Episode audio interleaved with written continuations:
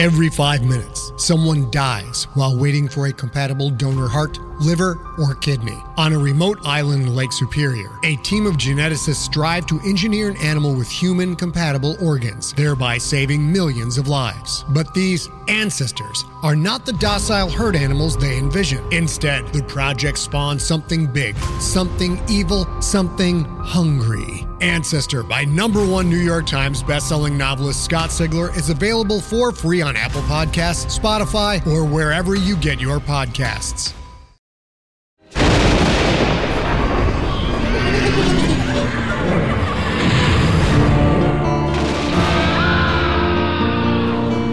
Nightmare. Welcome to the Nightmare Magazine Story Podcast. I'm your host, Jack Kincaid. Nightmare Magazine is edited by John Joseph Adams and Wendy Wagner. The stories of this podcast are produced by Skyboat Media, directed by Stefan Rudnicki and Gabrielle de Cuir, in association with Jim Freund. Our second offering for the August issue is The Skin of a Teenage Boy is Not Alive by Senaa Ahmad. The story is read for you by Paul Boehmer. The Skin of a Teenage Boy is Not Alive is copyright 2019 by Senaa Ahmad. Senaa Ahmad lives in Toronto, where she fails to improve her Arabic and tries not to kill all the house plants. Her short fiction also appears in Strange Horizons and Augur magazine, and is forthcoming from Lightspeed and Uncanny magazine. A Clarion 2008 alumni, she's received the generous support of the Octavia Butler Scholarship, the Toronto Arts Council, and the Ontario Arts Council. You can find her, sort of, at sine-ahmad.com. And so ends this week's intro. So without further ado, let's have a nightmare. The Skin of a Teenage Boy is Not Alive by Senaa Ahmad. Parveen isn't there when Benny falls off the roof, but everyone knows the story. Benny and his dumb demon cult. It happens at one of their houses, a place built like a modern-day cathedral. The kind of hovel that has a saltwater pool with a vanishing edge and a wine cellar with someone's entire life savings down there and red-glazed tiles cutting swoops into the Los Pueblos skyline. Six-day-old moon, a wide goblin grin from above. The hot strobe of synth pop booming everywhere. The hazy, electrostatic currents of teenage bodies thrilling with vodka and happiness hormones. Those pretty girls and pretty boys, everyone whose beautiful teeth could be pasted in a magazine. Come on, says Benny to the beautiful kids. The dumb demon cult kids. I want to get possessed. They go up to the rooftop terrace. And yes, of course there's a rooftop terrace, and obviously it has a tidy flower garden and a glittering, breathy view of the ocean. The Student Council secretary discreetly pukes into the rhododendrons when she thinks nobody's watching. It's January, five months until graduation. Benny says, Let's go, let's go! Time for the ceremony. What happens next, the cult kids won't say won't, or can't. And something happens, that much is certain. A secret ritual, a ceremony in darkness, whatever. Something happens on the rooftop terrace with the beautiful demon cult girls and boys, the true believers. The music clicks off. Now it is shivery and quiet, only California crickets lisping in the dark. The night closes upon them, an enigmatic fist. And when it opens its fingers again, Benny is possessed. He tries to speak, but it doesn't quite work. His eyes are wet, black, crawling with unrecognizable stars. They know it is Benny and not Benny, the way anyone knows that something is wrong. There is a face underneath his face, and it is very, very old. The face swivels on its neck to look at them. Say something, One of the cult kids whispers, practically palpitating with fear and excitement. Benny, who is not Benny, hisses, What a waste! What a fucking waste! The face shuts. He turns and climbs over the railing and walks off the roof. Just walks off the edge. Bam! There is a thump below, and a silence. The music clicks on again, like magic, like something else. Seventy decibels, the bass line whacking them right in the cranium. One of the lacrosse girls screams, a defensive midfielder, but no one can hear it over the heavy artillery of the music. All they can see is the wide open whites of her eyes, the black hole of her mouth, those gorgeous teeth. Right out of a magazine. Benny will live, although it will take months for the demon to evaporate from his skin, maybe years. No one's looking closely, least of all him. They will graduate. At the ceremony, they will release tiny, nervous hummingbirds, rainbow throated, tremulous with anxiety, trapped, and suddenly free. The comparison will be apt. After graduation, Parveen will leave the dust of Los Pueblos in her cracked rear-view mirror, fingernail frogs whirling past her into the sagebrush, palm trees doing the Macarena to the afternoon breeze. See you later, alligator. The demon cult kids will grow up because that's what most kids do. The kids will get jobs, they will invest in retirement funds. There will be other cult kids after them. There are always others. Thirty years will pass. The demon will return as he always does, the high school. It's always the high school for him. Always the skin of a fucking teenager, wearing the clammy eagerness of a burst pustule.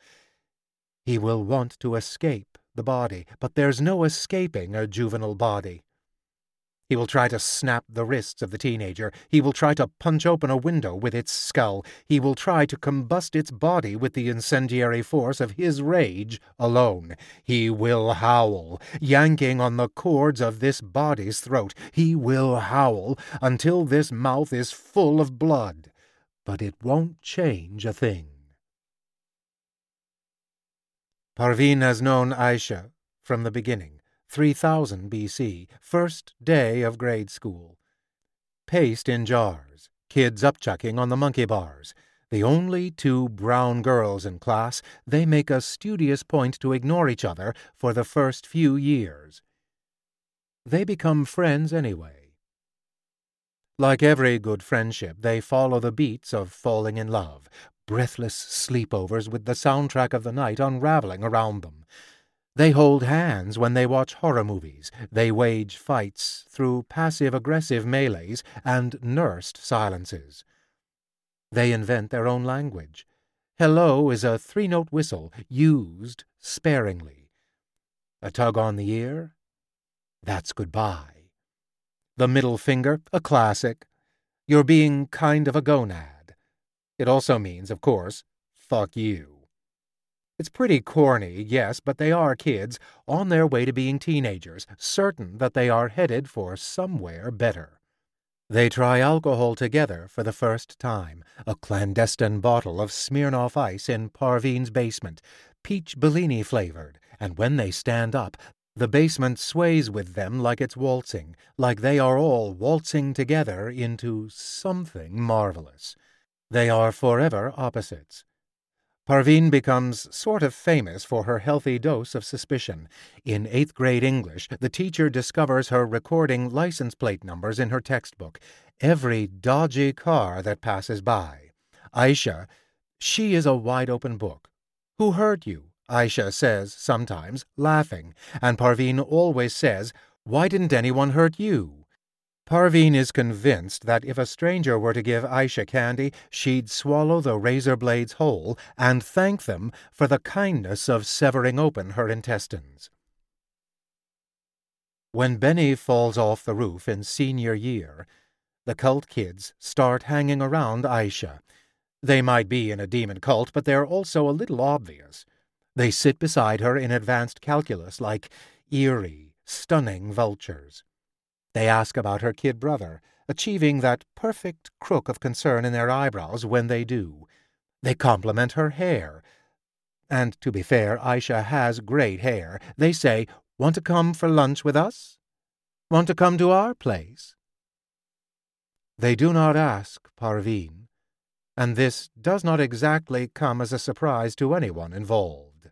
They're going to eat you, Parveen stage whispers to Aisha. Not everything has to be life or death, Aisha stage whispers back. The girls are up against the grilled barricade at the school's annual Darwin Day parade. It's February, four months until graduation. Thirty students twirl past them, preening and bowing elaborately, decked in full body finch costumes. Galapagos finches. Darwin's own.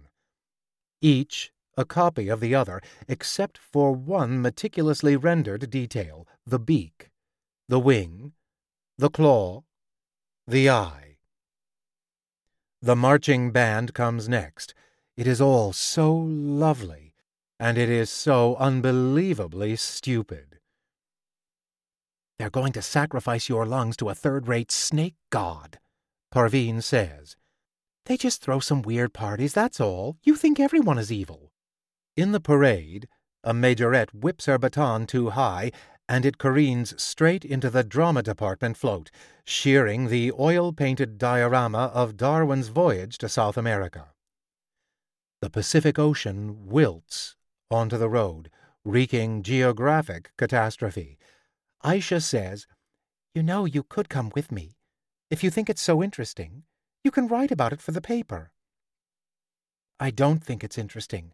I just think you're going to die, and I'm going to get the high school Pulitzer for your obituary, and only one of us is going to be right.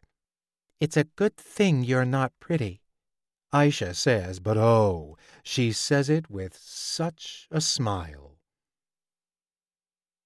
Parveen will think of Aisha and the demon cult kids and Benny when she is twenty-five on a date with the boy who almost becomes her husband. They will buy an apartment together they will adopt a war veteran of a tabby, a prickly, nervy, battle scarred wreck, and when she finally gets the tabby to relax in the seat of her lap, seven weeks in, it feels like she's won Olympic gold. In her adult life, there will always be victory in these small, furiously won intimacies. She will wonder why she didn't prize these when she was younger, and she will realize the obvious. She wouldn't have recognized intimacy if it was a fifteen pound tabby clenched on the couch beside her. On a Richter scale, the resulting earthquake could devastate a small, pastoral country. He will keep the cat. She will keep the apartment. For some time. Living there alone will feel like a cohabitation with the elderly phantom of their happiness, a creaking, cranky, manacled creature that rattles in the middle of the night and during lengthy silences. She will hold a seance. She will sell the apartment. See you later, alligator. It seems it is that easy to say goodbye to an entire life. Trapped, and suddenly free and anxious, rainbow throated hummingbird. But first, a date. She is twenty five. He is ruefully handsome. When she was younger, he could have fertilized her eggs just by looking at her. They slurp ramen and make furtive expeditions in touch, knee against knee, a collision of hand here, an elbow there. For now it is all wildly chaste. He says, Any good horror stories from high school? Parveen says, Isn't that the whole horror story? High school? Put it in a book, you'll sell a hundred copies. All the same, her gut will lurch like it used to. Aisha and the demon cult kids. Those ecstatic houses filled with light rich kids' citadels, jewels in the Los Pueblos nights. And her, clumsy octopus at a ritzy dinner party, the eternal weirdo. Come on, Aisha would say to her, so trusting. You don't have to be so scared of everything. And she's right, of course. And she's wrong, of course. A flashbulb of memory. It is a shock to learn it is all still there, waiting to leap out of the bushes. It is there and gone just as fast, like a swift mugging. When she closes her eyes, she will still see the after-image, a crescendo of electric blue, brightest blue, already receding out of focus. The demon has plans, better believe it. He always has plans. He wants to scorch the earth and begin again. He wants to obliterate this entire stupid species. He wants to pop every human like a blister. He wants to slurp their enthusiasm until they wilt in shame and failure. He wants to pour out of their eye holes until they disintegrate. Standard demon shit, basically. The kids always find him. In the one-room schoolhouse days, they summon him with one-two clapping games and bowdlerized nursery rhymes. Later, young men in dowdy school jackets carve him into the pine frames of their slates. During the sixties, they call him Rogo, like a fountain drink. Teenagers. Little demons all on their own. It's easy for them. He is angry and desperate and horny and sad and trapped. So are they. A square peg in a square-ish hole, so to speak. There are other demons, of course. The kids find them too, but he is the one who always comes back. He is the one who can't get away. On the night of the wrestling tournament, Junior Boys All Star, except they lose, the demon cult kids go for cheeseburgers before they initiate Aisha. It's March. Three months to grad. The air is damp with steaming cow and runny cheese and hinds and livid, crispy fries. Elbows churn and jaws grind, an orgy of teenage hunger. Outside, the wet smear of bloody sunset. Tractor trailers belch down the road. Inside, the fluorescents hum like high priests. It's kind of apocalyptic and strange. Parveen is invited, a courtesy to Aisha more than a real invitation. They do not talk to her, but through her. Parveen is too stubborn to start conversations, so she scowls in silence and pretends to take indecipherable notes in sloppy cursive. An article she will never write. How to vanish into air by sheer concentration. How to unzip her face and crawl right out. It will be startling, years later, for Parveen to realize that she remembers this moment with lurid, surround sound including subwoofer clarity. This little, shitty moment. Aisha is knee-deep in conversation with Clinton Chen, the handsome debate club president. Parveen will remember that this is the moment she is truly on her own, clutching a soggy, falling-apart vegetable burger that she only bought because everyone else was going for cheeseburgers and she was being prickly. She will remember how it feels to be in her skin and want to be anywhere else, anywhere but this body, sweaty and unfamiliar. But of course there's no escaping a juvenile body. She steps outside. Fresh air and diesel fuel. Benny is sitting on the curb, head flung to the heavens like he's watching the universe wheel past them. On his best day, Benny has never been the kind of guy anyone would mistake for cerebral. He is lovely, though, basically a model, woeful, guppyish eyes and a gorgeous, almost floral mouth. But Benny is far from his best days now.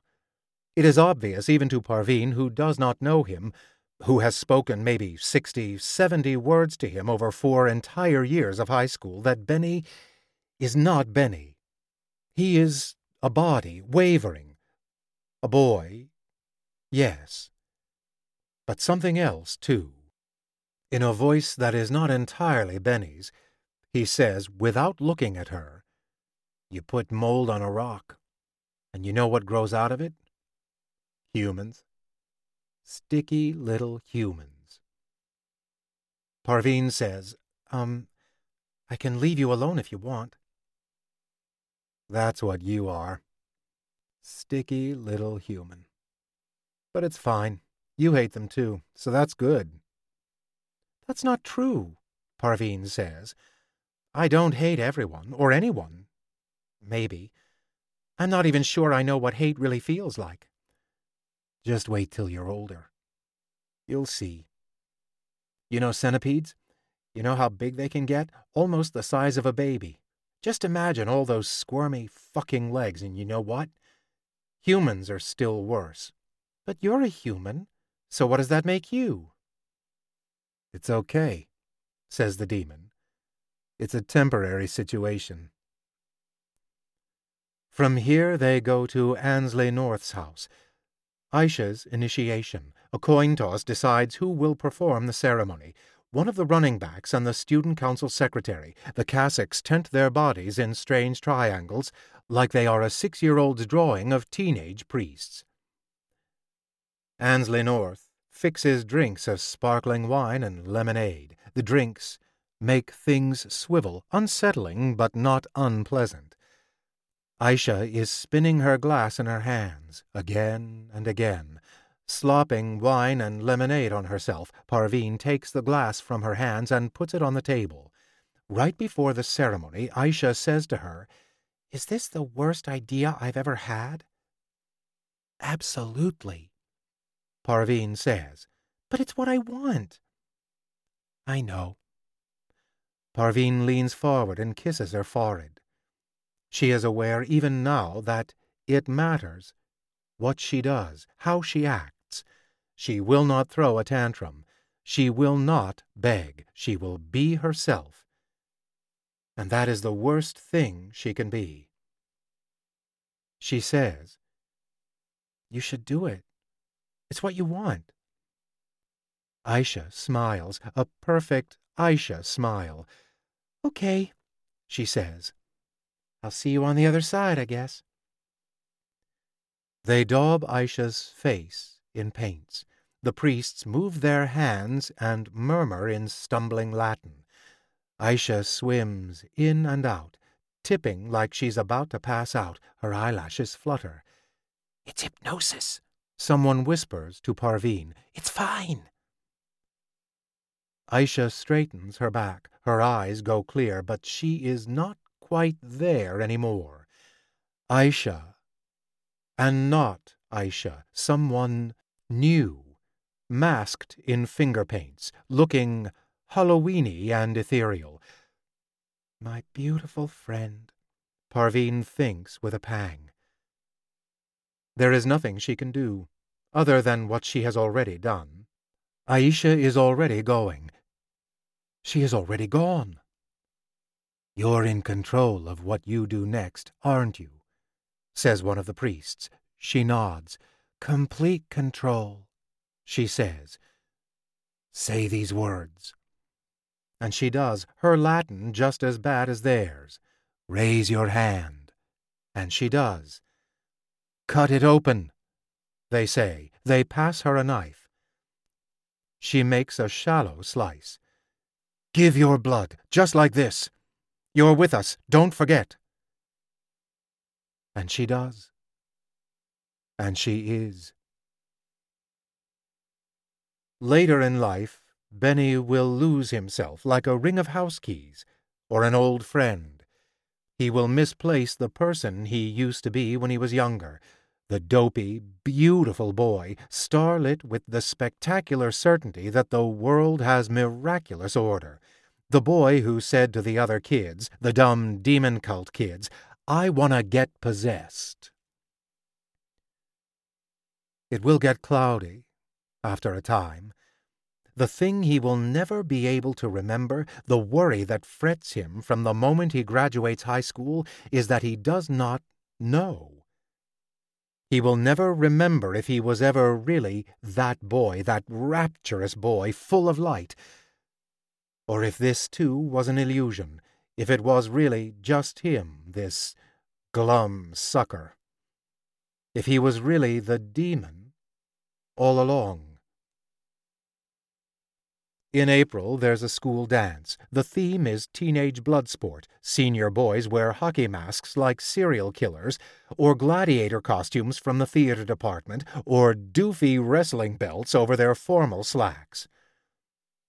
There's a girl in the bathroom doing realistic bloody makeup with melted Jolly Ranchers and fruit punch. Parveen gets a garland of wounds starting from the base of her neck and winding around her arms like grisly, gaping corsages. People stare and it gives her a powerful head rush, like she's actually bleeding out, like she's leaving the Earth's atmosphere and everything is starting to slide marvelously sideways. Harriet Holliday, one of the goth girls, is selling squibs full of fake blood near the punch table. I'll give you a discount, she says to Parveen. Her nails are grooved deep with red food coloring. Parveen takes three. It's two months to graduation. She bites into a squib. Her mouth fills with blood. The cult kids come in together, apparitions of Roman soldiers with hammered metal breastplates and centurions' helmets, wild crimson plumes like the rumpled combs of roosters. They are Yes. Hypnotizing. They don't look like teenagers, but the teen actors who play them, thirty years old, in the full bloom of adulthood. Aisha is there. And Benny. Aisha waves at Parveen, but between them there is an entire gymnasium full of sweaty, bloody teenagers practically moshing to the slow dance tunes. It doesn't matter. Tonight, Parveen is made of gore and brimstone. She can bleed, but she won't ever die. She has decided she is no longer a teenager either, but a traveler from another dimension, just stopping by. She too moshes to the slow dance tunes. She too sways to the songs with bass lines like jackhammers. She moves into slow collision with Benny. Hi, she says. Hi, he says. Are you Benny or the other guy? He shrugs. I want to talk to the other guy, she says. They dance. Not close enough to touch, though not for lack of trying. You're in high school, not married, snaps the physics teacher as she skulks past. Close enough that his body heat feels like a supernova, trying to make its way to her, close enough that she thinks she sees something crawl out of his eyes and into his hair, but no, that can't be right. He's just Benny. Well, Benny and the other guy. You said being human was temporary, she says to the demon. For me? Sure. So what's the secret? How do you stop being a human? He grins, and it feels like the crappiest grin in the world. He says, I'm going to escape this body, and then I'm going to burn this fucking world to the ground. She will see the demon everywhere, in the years to come, she will see him hiding in the faces of shitty college boys who try to follow her to the bathroom. She will see him slit-eyed and giddy in gorgeous girls screaming at each other on a city bus. She will see him in the people she dates, a photo strip of dunces, each with his sharp-toothed smile. She will see him in her dreams, she will see him writhing and sweating and fuming at parties and bars and on sailboats and in limousines and at weddings and at funerals, and always she will be struck how she feels at the sight. Horrible, lonely, familiar. The most familiar thing in the universe. Like seeing a long lost friend, she will think, I know you. I know you. Sometimes he will look up at her and grin through the face of a stranger, and it will make her skin crawl. It will make her want to evacuate her body and probably the earth. Yes, he might as well be saying, of course, I know you too. Parveen shows up on Aisha's doorstep one night with two sleeves of microwave popcorn and a horror movie. The road is indistinct in the jaws of fog. Palm trees smudge into uncertain ostriches. She does not know if Aisha is home, or if she will answer the door, or if she will care. It's May, one month until graduation. Parveen has been packing and unpacking a suitcase on weekends. She is so close to getting free, it feels like jet fuel in her veins. Just one more month. Aisha answers the door. She smiles when she sees Parveen and the popcorn and the movie. It's like any other night from before. They hold hands at the scariest parts. They watch the movie late into the night. When the credits sputter on, Parveen says, Again, again. And so they watch it again from the start. We're going to be fine, you know, Aisha says at the end of the night. You and me. Some things don't change, that's the point. Parveen reaches out and tugs Aisha's ear. Their old goodbye. If she knew how, she would try to go back. If she were a better person, she would tell Aisha it's too late for that.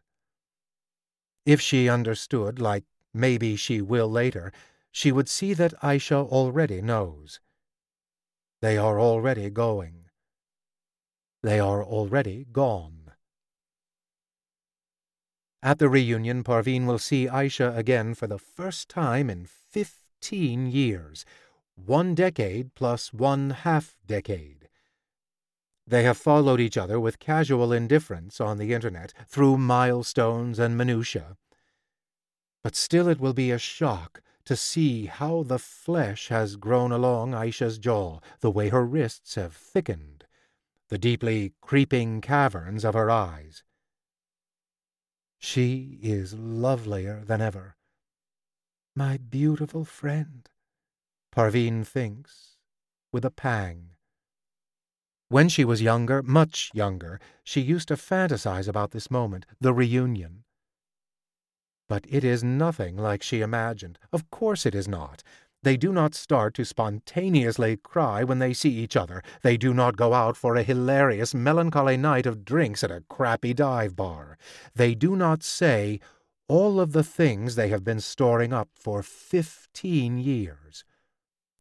They do not pick up where they left off. They do not promise to start again. They smile at each other they exchange a few memories. Do you remember that time when you left the sleepover in the middle of the night? Do you remember when we saw that raccoon on the side of the road and you cried? Do you remember? Do you remember? It's all in the past.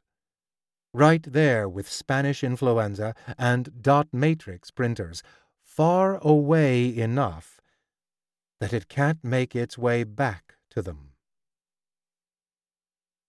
The demon makes a break for it on the last day of classes. It's a beautiful day, one long, impossible soap bubble. The seniors throw a party in the woods behind the high school. Parveen goes, and the cult kids, and the underdwellers who seem to have hibernated for four straight years. Everyone goes. They build a bonfire, a clenched fist of flame. Day melts into night. Grimacing pines lean over their shoulder. The stars shift into focus. This day, Parveen knows she will get in her car the day after graduation and get the hell out of Dodge. California is over. If she was a Galapagos finch, she'd be the one that turned into a seagull and moved to New York. She plunges her hand into a cooler bristling with ice chips and illicit drinks. The bonfire snaps and spits. The wicked blade of the moon glitters. The cult kids find their own elbow in the woods. It figures. Parveen slips in to find Aisha. She tells herself, but really it's to find Benny, to see what his lovely, floral mouth will do. She is getting tipsy. She is feeling free.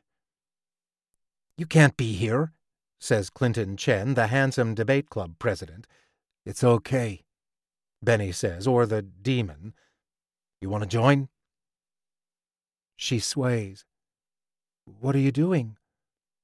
Getting me out, the demon says. Come on. You know you want to see what happens. No, she should say. What a terrible idea, she should say. Yeah, she says. I want to see what happens. They join hands. Parveen with the dumb demon cult kids and Benny and Aisha. The demon starts to hum, and the cult kids join in, and after a time so does Parveen. It is a weird, creepy drone, a shitty teenage opera, all of their voices together in a hum. And Parveen feels it. She does. She feels the ghouly, subterranean thing, whatever it is, light them one by one like they are all part of an impossible candelabra, and it is spooky, and it is magic. She sees it in their faces, the cult kids, as each of them is stung by it, it, and goes into a blazing trance. But the thing, whatever it is, gets to her and it stops. And she can almost feel it shaking its head like, Nope, sorry, not you and it swings past her into the next person. In their trances, the cult kids are dazzling. Light pours out of their eyes and their ears and their mouths. Benny is distorting, like something is coming out of him, is trying. They're all in it. Everyone except her.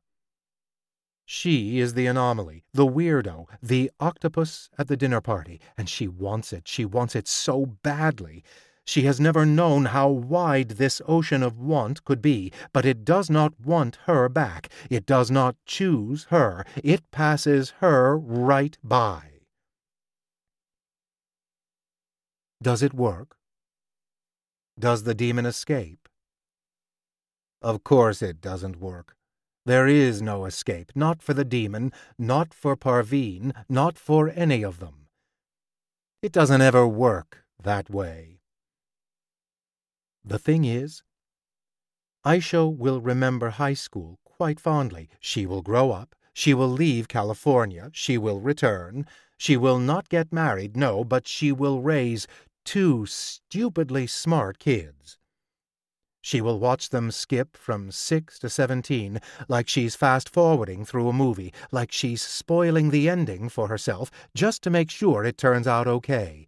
She will help them get dressed for prom. She will turn the tassel on their graduation caps and cry a little, knowing that they are fleeing the coop off to college.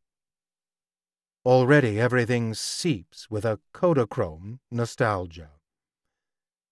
She will feel a bud of relief spring from her chest, just a tiny one, that they have made it to the other side. High school is over. Thank God!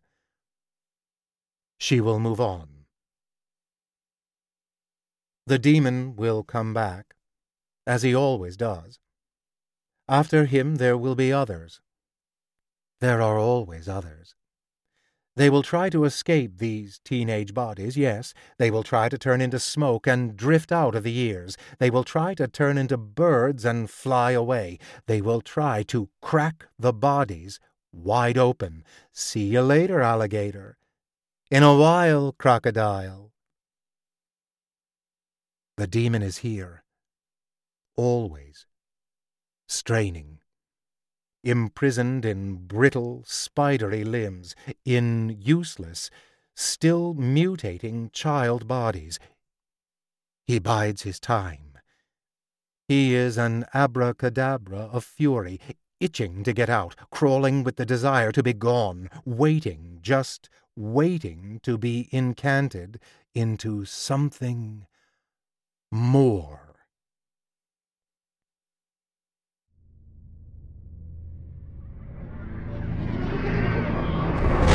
Welcome back. I hope you enjoyed the story.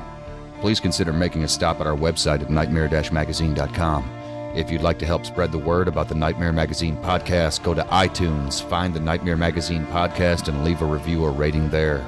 Nightmare Magazine is published by John Joseph Adams. If you haven't already subscribed, check out our many options at nightmare-magazine.com slash subscribe. The stories of this podcast are produced by Skyboat Media, the most respected independent audio production team on the West Coast. They are headed by the Audie and Grammy award winning narrators Stefan Rudnicki and Gabrielle de Cuir. You can check out Skyboat Media's website at skyboatmedia.com. Post production is in association with Jim Freund. Music and sound logos are composed and performed by yours truly, Jack Kincaid. There's other ways you can be notified of new Nightmare Magazine content. You can subscribe to our free monthly newsletter RSS feed, follow us on Twitter, or like our Facebook page. If you visit nightmare-magazine.com and click on this month's editorial, you'll find links to all of our social media pages. This podcast is copyright 2019 by Nightmare Magazine. Thanks for joining us. Sleep tight.